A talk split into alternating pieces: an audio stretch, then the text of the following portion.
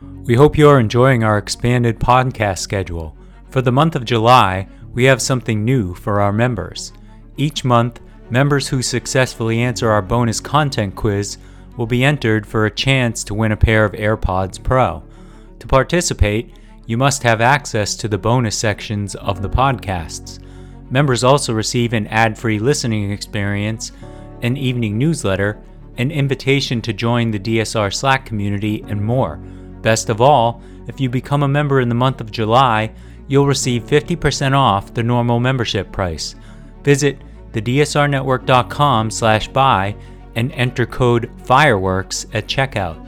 That's thedsrnetwork.com slash buy and code FIREWORKS. Thank you for your support.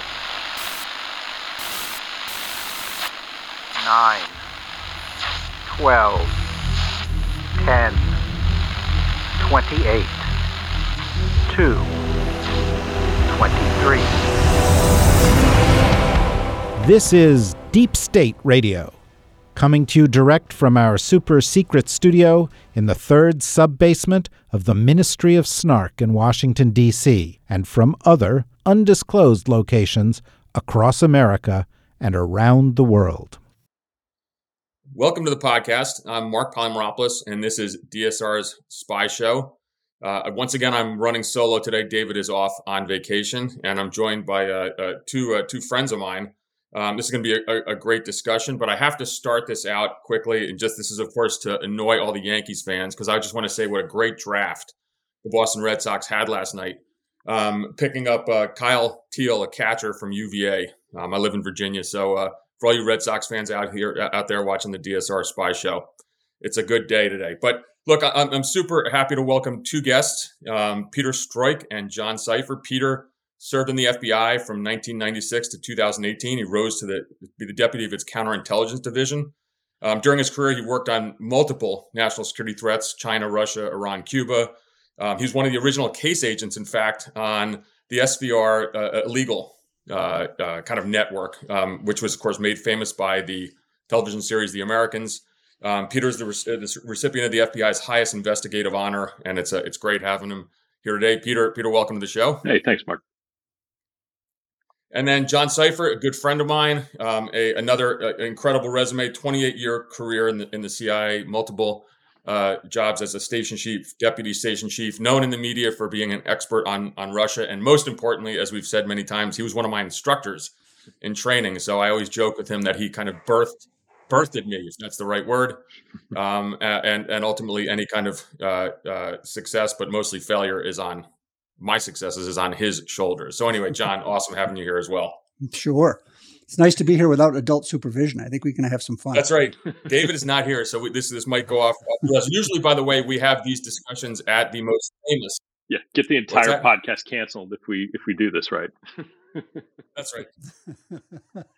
so usually we have these discussions at the most famous dive bar on the planet, the Vienna Inn, which which we always joke is the you know the center of the of the deep state as we're on the deep state radio spy show. It's it's uh, it's pretty funny, but let's let's uh, let's jump in here because I think there's a there's a, a topic that I've always wanted to explore. Um, both of you are perfect for this. Both of you, I think, have uh, a lot of experience um, uh, uh on this issue. But that's the notion of whether or not the U.S. should or should not create a domestic intelligence agency. And I really want to do a deep dive on this. Um, and in particular, just to, to, kind of frame things, look on January 6th, we had uh, uh, you know a, a, a, an event which I think will go down as history.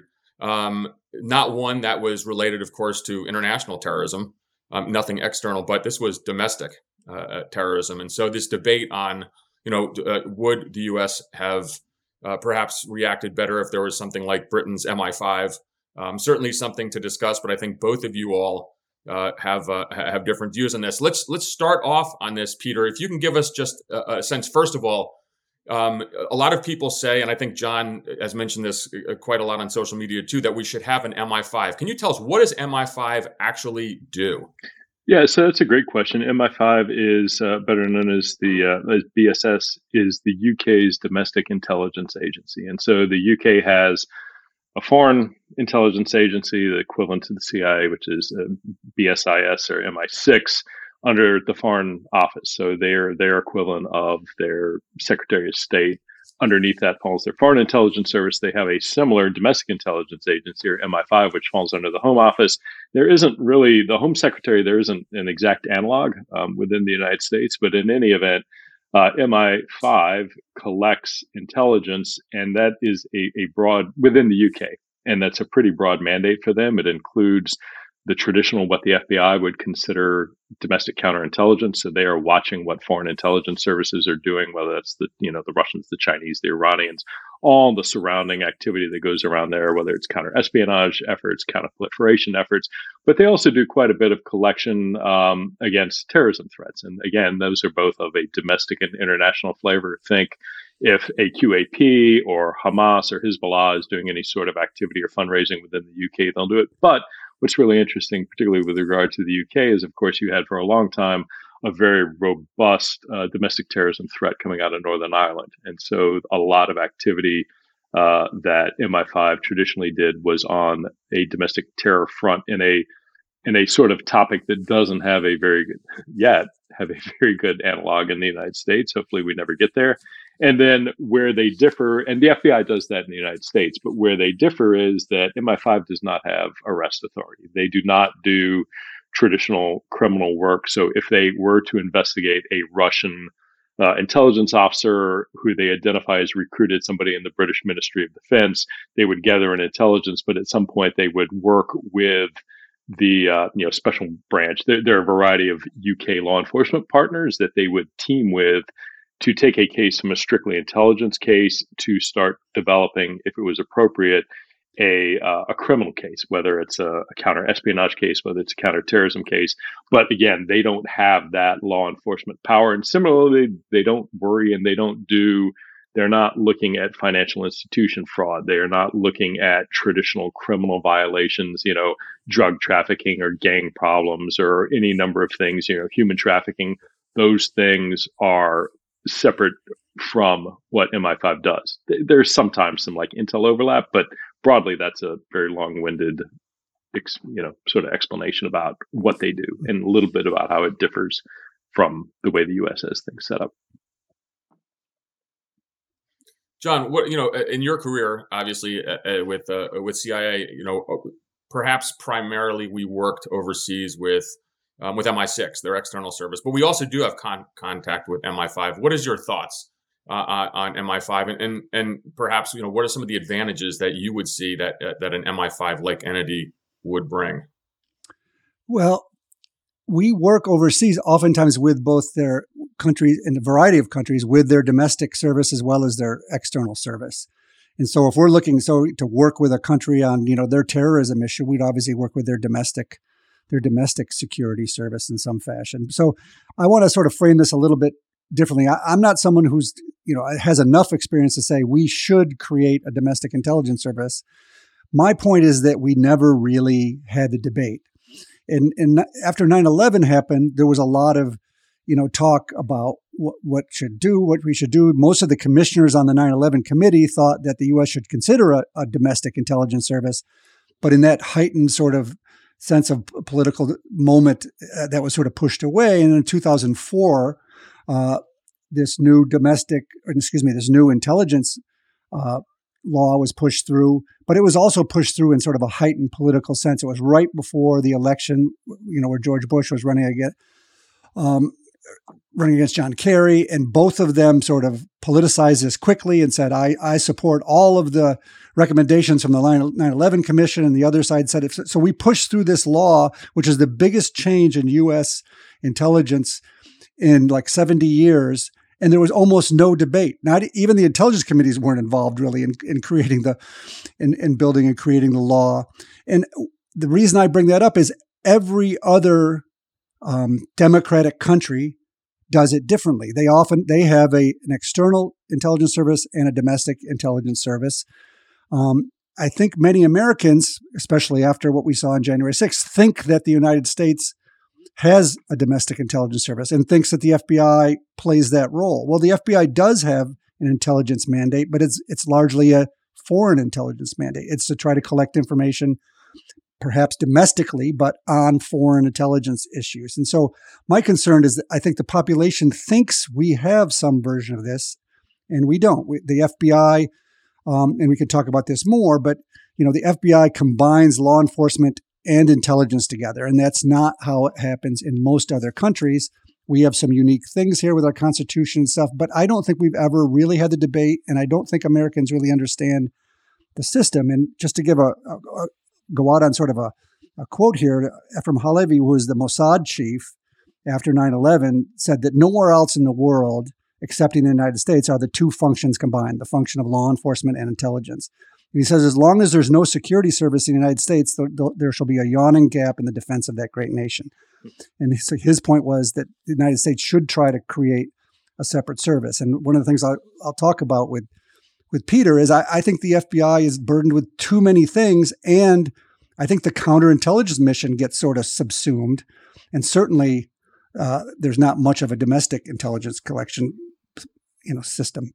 Yeah, well, it, it always makes me chuckle when I, yeah, you know, I mean, my our Israeli colleagues and I, you know, like you all worked with, you know, at various times the everything from the Israeli National Police to Shin Bet to Mossad, their their national police, their domestic intelligence service, and their foreign intelligence service, and they would always crow about their capabilities. It's like, yeah, but you're in a fucking nation the size of New Jersey with that population that at its most is what you know, I don't, less than hundred miles wide. So, yeah, you can do great integration of like everything that what's going on in Israel and the you know the Gaza and the West Bank. But the fact of the matter is that you know the United States is easily you know 50 easily uh, times larger both population wise and size wise so I, I, don't look i my my this i think the topic of particularly if you look at january 6th particularly if you look at january uh, domestic terrorism i think is the in many ways the best way to address the issue of whether or not we need a domestic intelligence agency because at its core some of the best in my mind some of the best critiques against having a domestic intelligence service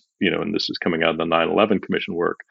Some of the best arguments were the potential abuse and impact on protected first amendment activities. And this whole dialogue that we've had i mean frankly we we we declared independence from the brits because we didn't want you know the king and the crown the, the intrusiveness into sort of our daily affairs and our ability to speak as we want you know, part of the reason to declare independence was to get away from some of the strictures of uh, the Brits and and the uh, the kingdom. So when you look then at the evolution of how the state, the American state, has interacted with it, the public, and the role that the American public has expected or wanted the government to play, and you go through all the horrible chapters. I mean, look at you know the the J. Edgar Hoover and the time and the way the FBI interacted with the civil rights movement, all the horrible things that were done uh, towards Martin Luther King. You look at the Church and Pike committees. You look at the and you know certainly the the agency got wrapped in, uh, wrapped up in that. The IRS got wrapped up in that. But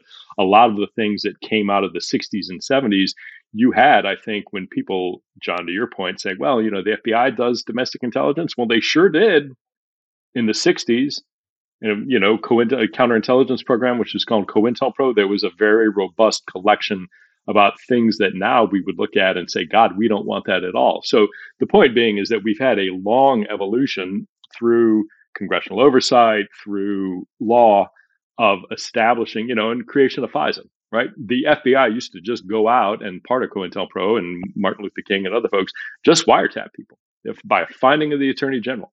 And part of the reform was like, no, we need to set up a court. We need to have this Foreign Intelligence Surveillance Act that is going to establish the procedures to regulate the way that the FBI is going to do intelligence within the United States. So when you, I mean, I get your point, John, that like, do we, you know, there is this foreign counterintelligence role that, you know, does however you adjust or don't adjust based on what the domestic terror threat is, is going to come at a cost potentially of the FCI mission. But I don't know that when it comes to things like, you know, if we fast forward and say, you know, for the purpose of this debate, was January 6th an intelligence failure? And I'd argue it was. The question is why? And I think the why is not so much the FBI isn't set up appropriately to conduct that activity. I think it is more a function of a combination of perhaps implicit bias that, you know, these were largely white men and that if the people doing this, if their skin color was yellow or brown, it might have had a different response. And there's also, I think, a legitimate question of the or reason for the why, and that is because so much of that activity bumped right up against First Amendment protected political speech, that there is a lot of institutional reticence and built in guardrails to prevent going into that too deeply. Now, we may need a debate, right? I mean, was that, is it appropriate? Are the restrictions on the FBI too great in this environment? You know, I started in the FBI in 96. I was hired as part of a hiring push after the Oklahoma City bombing. I was hired as an analyst and I was working domestic terrorism.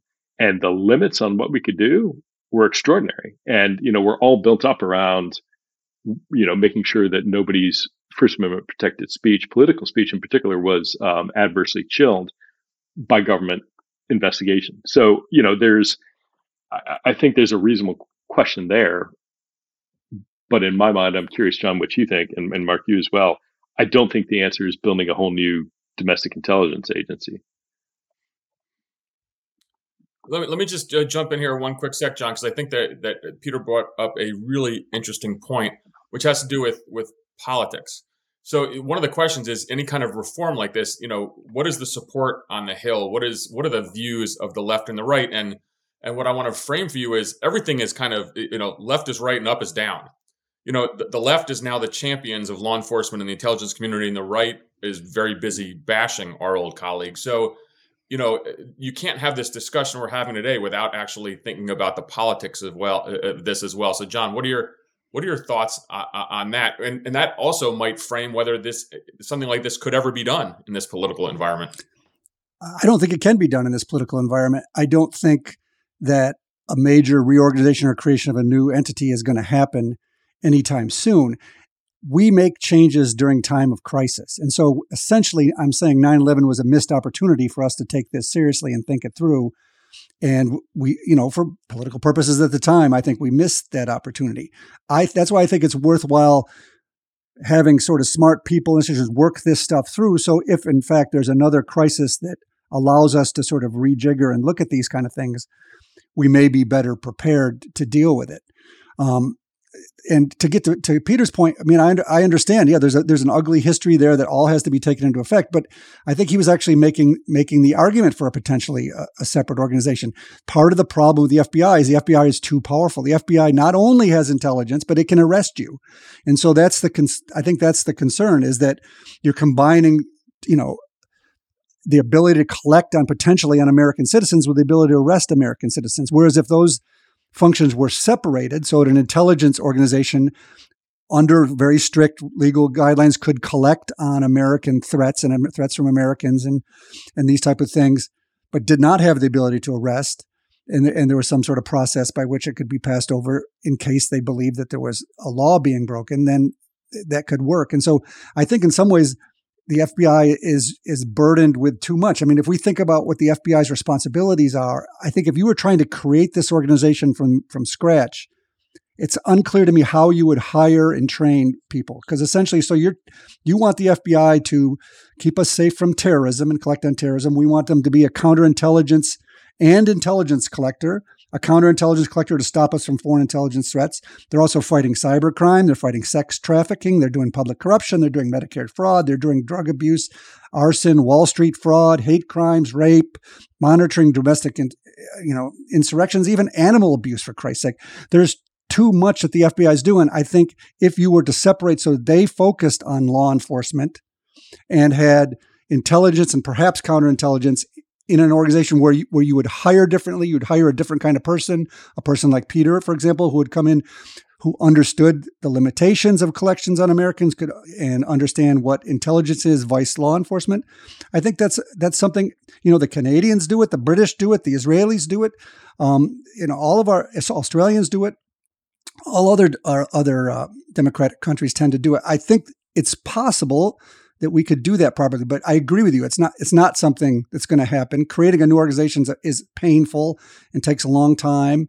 It's just I think it's something we should think about. We I think the FBI is doing too much stuff.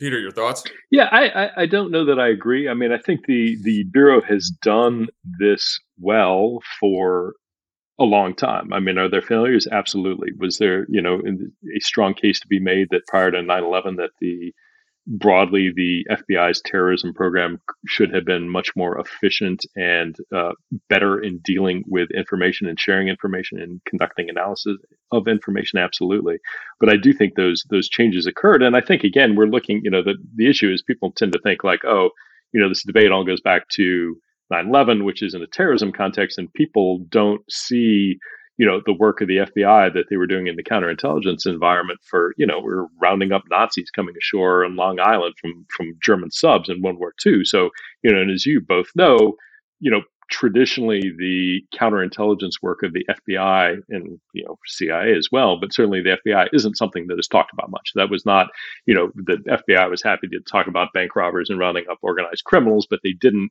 unless it was, you know, arresting somebody like Hanssen or Aldrich Ames, you didn't really see or hear the FBI talking about counterintelligence much. But the fact of the matter is there's a lot there. And I do think, you know, the, the, the trouble in saying, well, no other Western democracy does it is there is no Western democracy of the size of the United States. I mean, I was looking at, you know, the UK has roughly uh, a population the size of Michigan.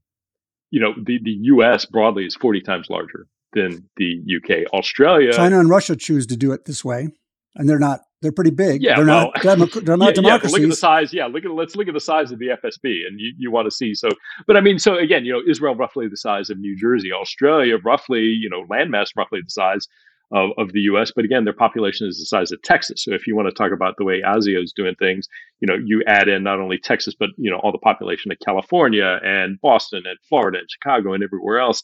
it, it, it is tough to things that you can do but why wouldn't why, why wouldn't you want an organization but, that can fo- that can that can be bigger and focus on intelligence collection? And who who in the U.S. government? Let me ask you a quick question. Go ahead. Who in the U.S. government is watching social media? So if the Proud Boys are talking about doing something and there's not an open law enforcement case on them, who's watching that to see if there's a potential? So, so two there? questions. One, the the first question before before you ask the who, the first question should be: Do we want the government watching social media? Do we want anybody yeah. in the government? Anybody? CIA, FBI, a new agency? Do we want them just going through social media? Their entire job is simply to go out and read what people are saying about, I don't like Trump. I don't like. There needs to be legal legal con- constraints around that. No, but, but, yeah, but what are those? The, the point is, like, I don't think this is this isn't like that that that debate on what again, setting aside the foreign aspect of it, that debate about who should you know, what is the level of who out there, you know, setting aside Jim Jordan, we can't even get 702 reauth clean. There's not going to be a clean reauthorization of 702 because Congress is convinced that, you know, the FBI is going after all the Freedom Caucus people. So that, that we can't even get that reauthorized. Who in Congress is going to approve anybody, existing or new organization, to just sit out there and go browse the internet and look at, you know, get ahead of the boom, right? I want to look at something before somebody says, I think you know, we should build a gallows, right? But but and then the other thing is just sorry, one last one last point. But law law enforcement looks at things. No, who and yeah. then how? Let's look at the recent record of creating agencies, right? I mean, we had DHS during the summer of 2020. Uh, I, you had their Office you. of Intelligence Analysis creating IIRs, creating intelligence reports on journalists. I mean, what the fuck is that? And you know, when none of us, I think, I want that. And so the question is, okay, and so let's take a step back. I don't know your perception and experience with DNI, the creation of DNI other than NCTC, which I think has done, in my opinion, a decent job as sort of like an information clearinghouse and across level or across organizations, I don't really think that the creation of DNI ultimately has been a good thing for the efficiency of the operations of the intelligence community. So when you say, okay, we're going to, if we create this new agency, where are we getting those people from? How are we training them? How do we, you know, setting aside creating laws, but who do they report to? What are their, you know, what are their, who, who creates that list of these are the domestic entities that we want to be watched? The current administration? Because Attorney General Barr is going to give you a very different set of priorities than Attorney General Holder is. And is that really who we want driving? Who's out there watching the internet? I don't think so. And so I don't know how you I don't know how you get there or that we want to get there. All your all your concerns you all your concerns are legitimate. I, I agree. It's not going to happen anytime soon. But in a theoretical sense, January 6th happened, and there was, it's clear, evidence of people conspiring whether it's on social media or online or on telephones or in person. I think Americans think there's some version of our of our federal government who's paying attention to that. And if you're saying no one should, then it has to be made clear to the Americans that feel free to conspire on social media because there's no one going to be watching you. Like, and I, I agree that there's got to be really, it would have, if we had a domestic intelligence agency, a law enforcement organization is about, you know, oftentimes after the fact putting together to go to court. An intelligence agency has to try to analyze, look at potential threats, watch them carefully. That's why it would be something separate from law enforcement. So they didn't have arrest authority, and it had to be it would have to be legally very, very carefully structured. I totally agree with you on all those kind of things. But if this country cannot look at any of that kind of stuff, then it has to be made clear to, to the American people. Because I I think Americans think that someone in the federal government is paying attention to those kind of threats that are out there. And if they're not, then uh, you know maybe this country could say, well, we you know we we can't defend ourselves against insurrectionists and, and domestic threats. Let me uh, let me throw one one last question in segment. Um, uh, uh, and by the way, we probably could have you know several hours on this uh, on this discussion. This is fantastic, but but one thing, and for both of you, and I think this will this will be quite revealing. So, John, uh, and Peter, both of you have had experience working actually with each other. You know, this is the CIA FBI cooperative relationship, kind of the good and the bad. I think we've gotten a lot better over the years, um, uh, particularly after 9/11, but and and on counterintelligence issues. I think both of you worked on uh, on, on, Russian cases together. But think about uh, with our counterparts across the pond with MI5 and MI6, and in your experiences, do they actually is that model working because there is a MI5? Uh, you know, how do they get along compared to um, how our external and internal services do? Uh, Peter, take a take a first crack. Well, so my experience certainly working on counter espionage matters, and this isn't so. That's a subset, right? This isn't looking at a Russian or, or, you know a Chinese intelligence officer. This is looking at somebody who's been recruited or you know is being targeted for recruitment.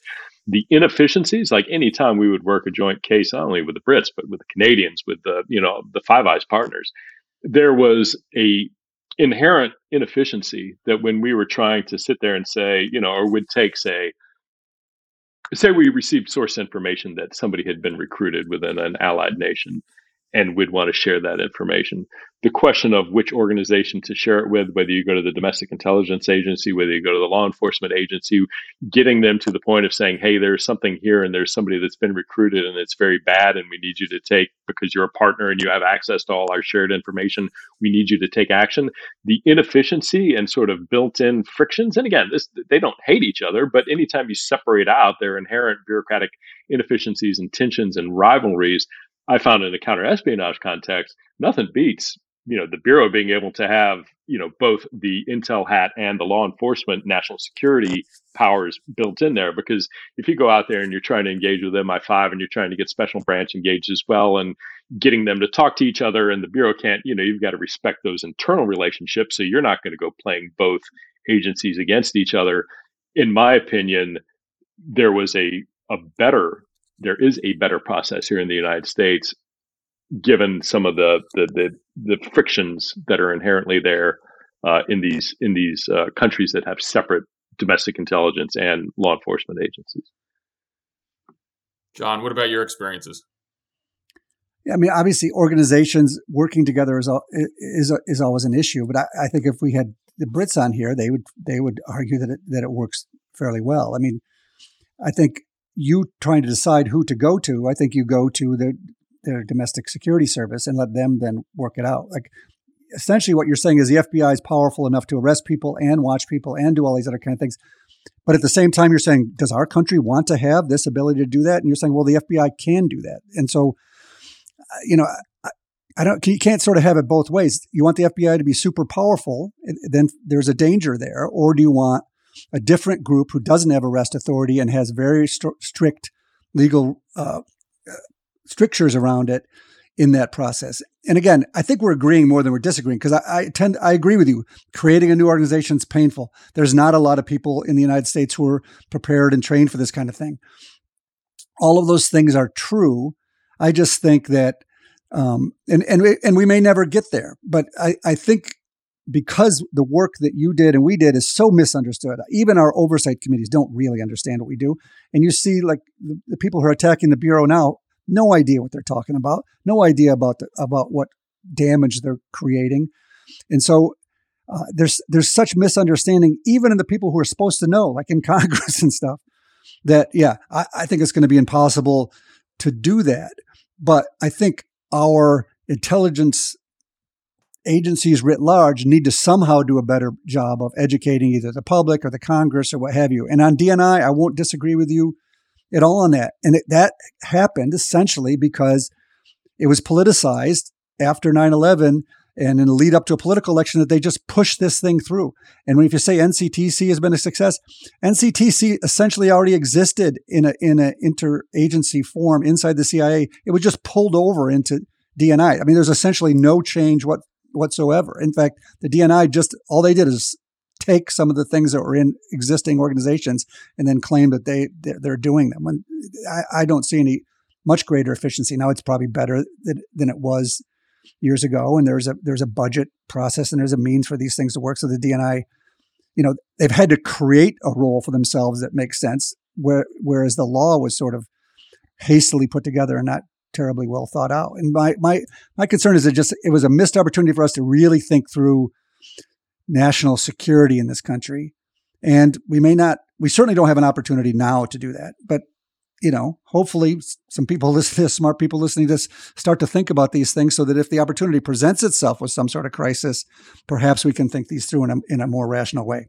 Unlikely, but perhaps. Let me let me just add, as a uh, as a, a longtime member of the Counterterrorism Center, we really had no uh, uh idea what NCTC um, uh, really uh, really does, and I'm still to this day um, there seems to be some some du- uh, duplication, but look, this is an awesome conversation. This is the point in the podcast where we have to actually say uh, goodbye uh, to those who are not yet subscribers. If you want to listen to the rest of the podcast, and we have certainly a, another great segment ahead, um, and to all our other shows in full, just go to the dsrnetwork.com and click on membership. It's only $5 a month, and it brings you a lot of great bonus content. So if you're not a subscriber, we hope you will be soon. And if you are one, stand by. We'll be back in just one moment.